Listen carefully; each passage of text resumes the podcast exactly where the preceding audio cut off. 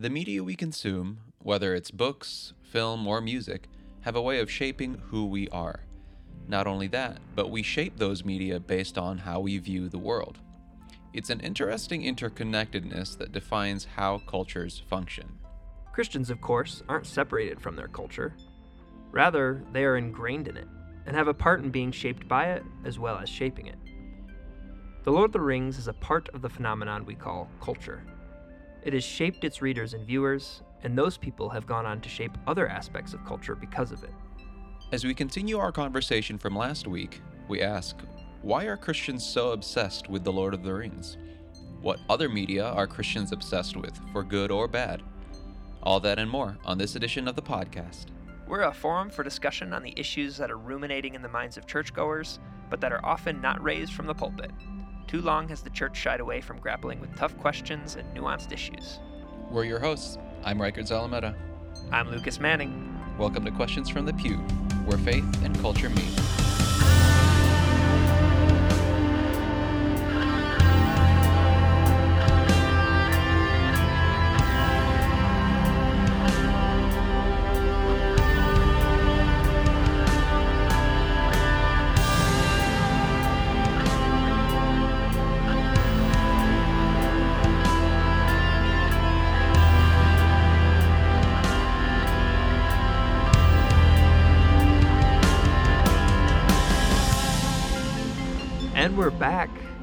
Questions from the pew. Hey Riker, how you doing? Doing well. How are you? Oh yeah, pretty good.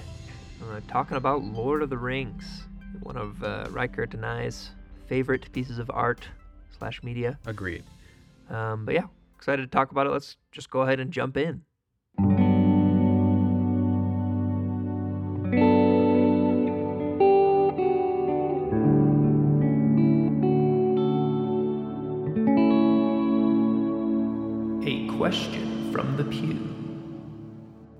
All right. The first question Why are Christians so obsessed with The Lord of the Rings? Is that is that a is that a fact you think, or is it I because so. that's just the the milieu from which we come? That's fair. That's fair. I think I think everybody loves Lord of the Rings once again because I think it connects the human experience. But I think uh, I think when Christians know that Christians created something that everybody loves, they're like, yeah. That's that's literally what I have written down here, written by a Christian author, yeah. and a lot of times that's enough. Yeah, truly. So that's Thank like- goodness this time around, this Christian author was a really good author. Yeah, was actually incredibly solid. Well, that's what. Yeah. I mean, I guess. I mean, Christian art is not anything new. I mean, mostly because everyone in Europe was Christian back in, you know, just go back a few hundred years. Christian, quote unquote, you know, whatever. nominally at least. Yeah, at least. Um, but yeah, so I, th- I think that's. I mean, obviously, he was a devout Catholic, and so I think a lot of the themes fit in with a lot. I mean, just like what I said earlier about like even Genesis, like the kind of the decline or the deterioration of creation or whatever. Um, yeah, so I, I mean, I think that's probably informed. Um, but there's tons of obviously the, the themes of light and dark. Um, I would say like the depravity of humanity slash hobbitanity, hob hobbitanity, hob hob hobbanity. but you know, like so in the books, I, I guess, and in the movies too. You know, Frodo gets to the end of his quest, which is to destroy the ring. Also, we're assuming that you you generally know the story of Lord of the That's Rings. true. I mean, the the latest of these sources that we're talking about is at least 20 years old already. The films. Yes, so I And the feel like books are even older than that, so- alerts. Yes. This If is you on you at this point. Yes, if you haven't watched the movies, it'll be the best nine to twelve hours of your life, depending on if you do. Ex- It does have the QFTP stamp of approval, yes. Oh, undoubtedly. wholeheartedly. Yes. So all the way. Okay, assuming that you paused it and you went and watched it, and now you're Yeah. back. If you didn't. Nine hours later, yeah. Yeah. So Frodo welcome gets. back to the episode. yeah, truly. Come back tomorrow. Actually, come back next week because who has nine hours? um. So yeah, Frodo gets to the end of his quest, and obviously, you know, he succumbs to the temptation of the ring.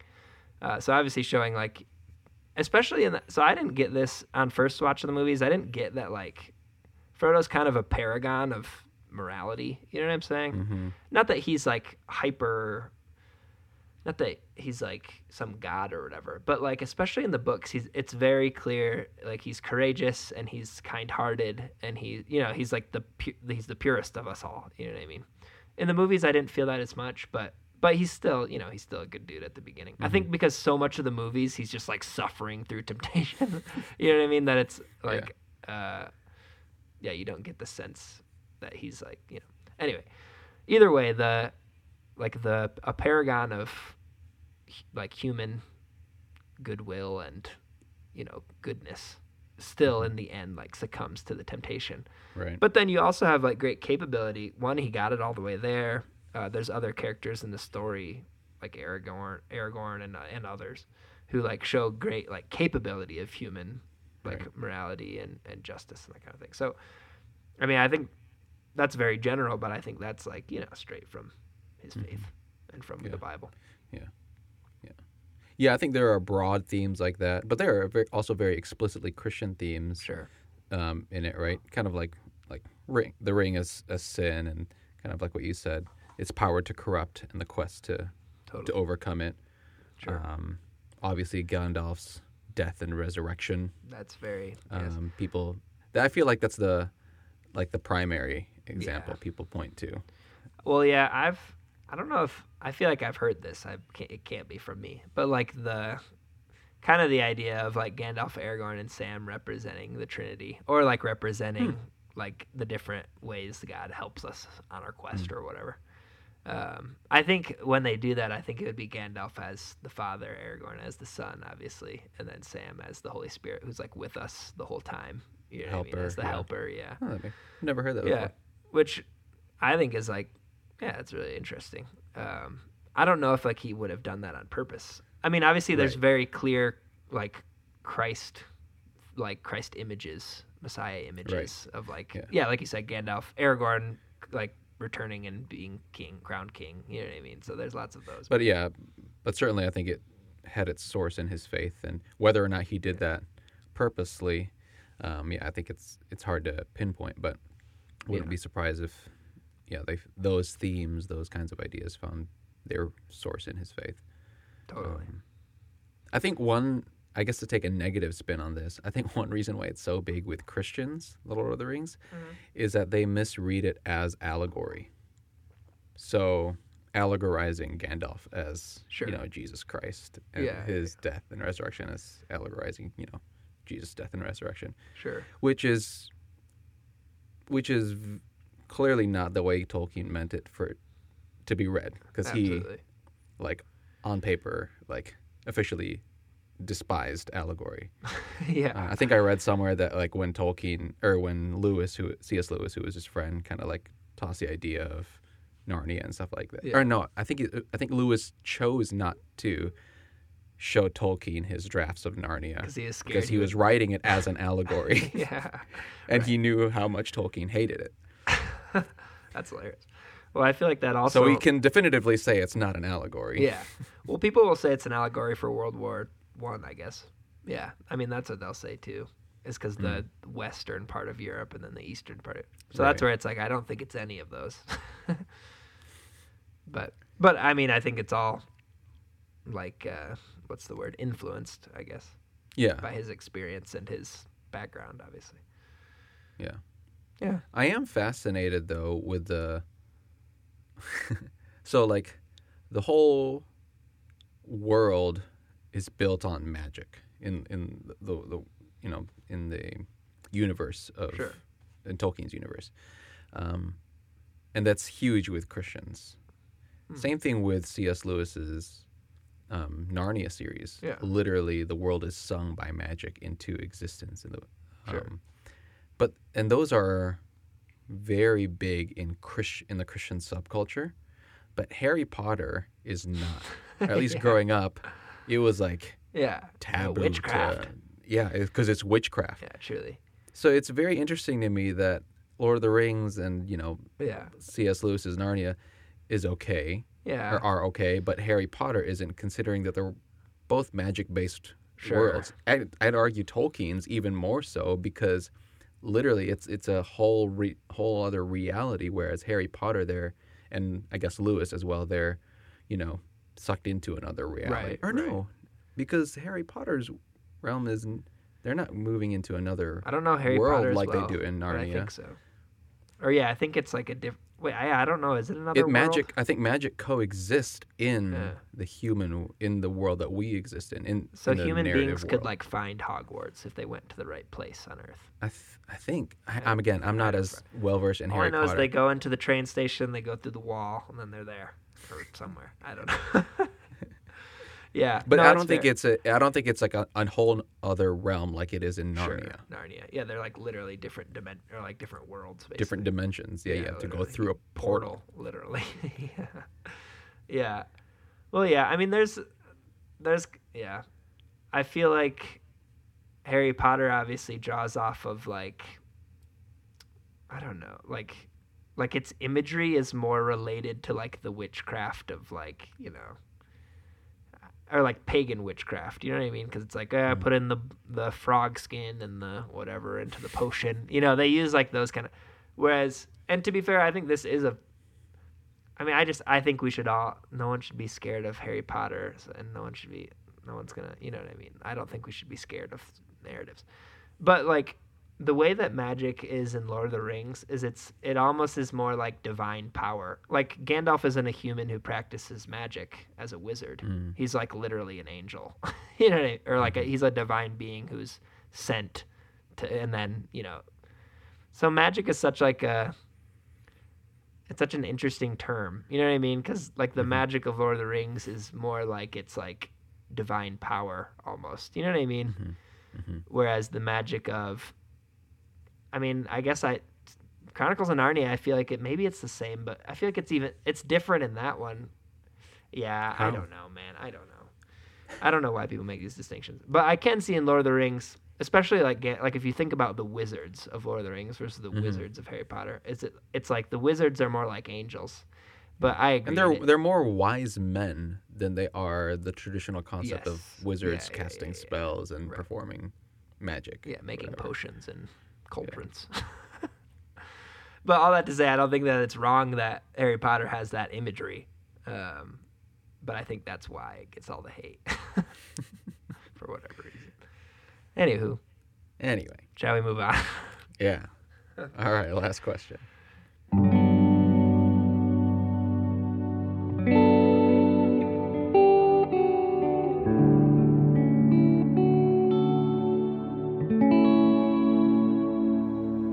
question from the pew.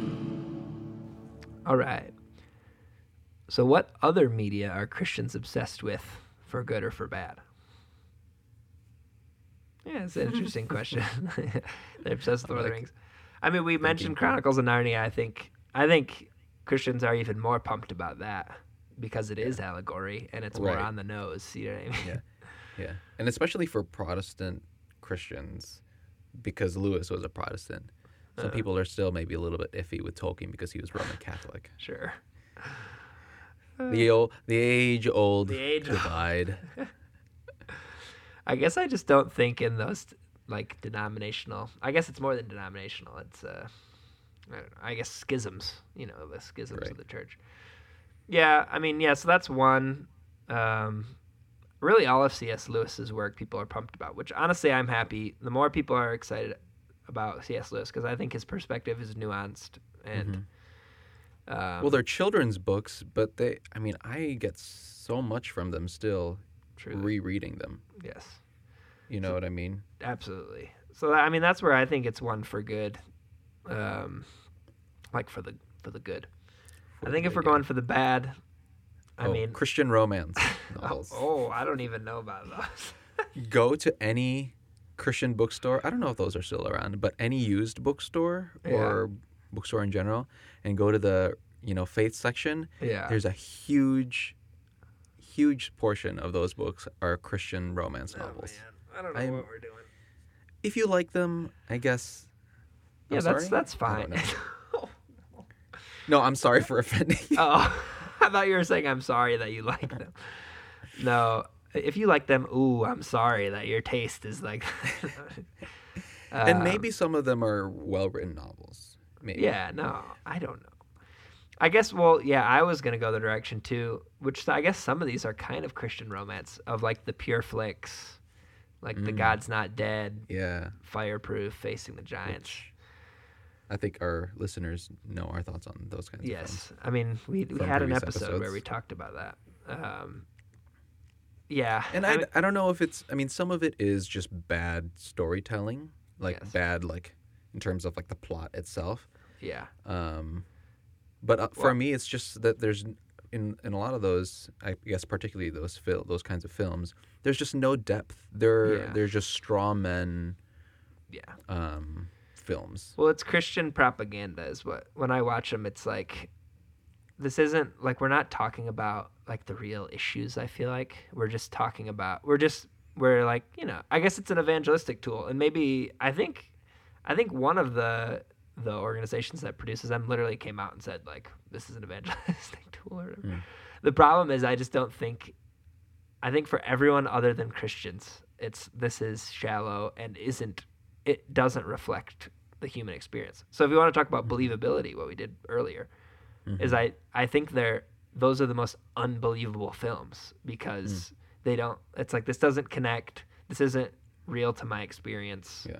So I, I you know, so they fall flat. I think. Yeah, and I don't even know if it really reflects the general reality of and lived experience of most Christians. Same. Yeah. I feel like it's a very simplistic view of, you know, good and evil, right and wrong, Christians and non-Christians. It's very, Right. very black and white when we live in a world of various shades. Yes, and we talked about this at length in that other podcast. Uh, the sh- the telling and not showing. I mean, there's a lot that could be said about those films, but yeah, I think that might be a for bad that we're interested in. And then I do have another category. So I'd say C.S. Lewis is great. I'm sure there's other great stuff that I'm not. Wait, is this don't gonna? Is not going gonna be a good one or a bad one? This next one is going to be a mixed because I don't know how I feel about it. Oh, Maybe because I've got one more bad Oh, one. oh, yeah, Should no, we the- go with it? Okay, I'll do the bad one first. Yes. The last bad one for me is like the Bible films. Oh, so that was kind of where I was going with Oh, this next one. At least with like the the Bible films produced by actual like Christians or faith based companies. I'm not talking about Noah or yeah, uh, yeah. Exodus, Gods and Kings. yeah, Um, Yeah, well, I kind of put them all in like the same. I just called it like biblical fiction because when you adapt the biblical story to another like medium, it- you like you just have to make choices. I mean, it's the same with Oh, Lord of the Rings. When they adapted it to the films, they had to make They had to choices. cut out a ton. Yeah, and they certain themes were lost, and now these stories or like the events have different significance than they did in the book. You know what I mean? mhm. Uh, which is just what you have to do when you when you adjust the medium. And so that's when you portray biblical stories, which I'm not saying we shouldn't, but when you do, it's I mean it almost just turns into like fiction set in biblical events. You know what I'm saying? Hmm. Um, and I think there's some like good ones for me and some bad ones, like Prince of Egypt, for instance. Hmm. I like it just hits me every time, and it's honestly it's been like a little bit of like I have to remember like this isn't ex- like this this hits some of the story beats that the Exodus story hits. You know what I mean? But we're also not like we're also using this story I think that it's faithful. Let me let me start with by saying I think it does a great job of faithfully, just like the Lord of the Rings movies faithfully portray the books. I think it's like faithful to the story, but also like some of the big beats or some of the big themes. You know, they're they're fiction. You know what I mean? They're not. They Mhm. weren't originally in the source text. So that's where like I think as long as we keep it there, and we don't watch like I've heard a lot of people pumped about like The Chosen or like Son. Do you remember Son of Son of God, Son of Man? I don't know. Oh yeah. That was it. The Dis- Discovery Channel or I don't know. Somebody did did those. Um, and they they were. I actually thought some of those were good. Um, some better than others. Um, but I think we just got. I, th- I don't think it's wrong to be shaped by them, but we also got to realize that this is different than like the Bible. You know what I'm saying? Yeah.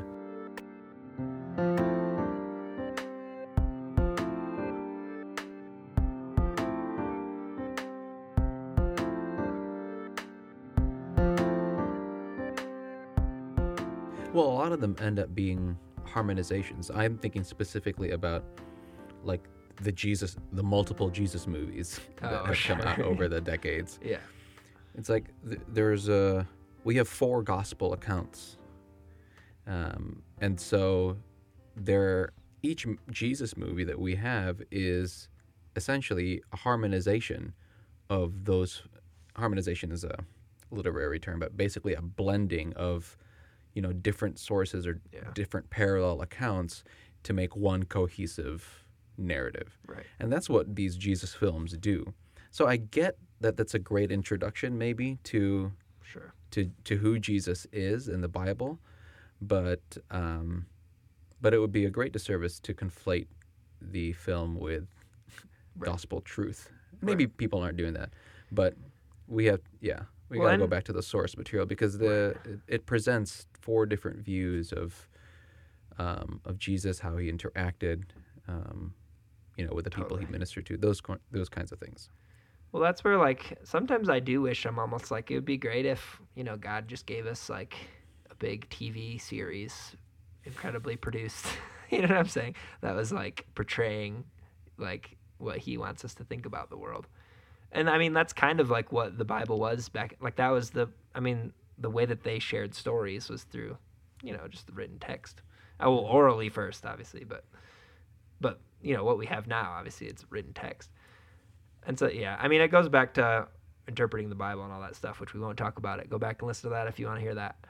Um, but yeah, I just think it's there's so many different like there's the Noah with Russell Crowe, like you're talking about. Wasn't there an Exodus one that came out recently with yeah, with Christian, Bale? Yeah, I Exodus, didn't see Gods that one. I don't know. Um, so Well, it's just funny that they're all British. yeah. Well, I think it, yeah, So how believable is it that it's a yeah.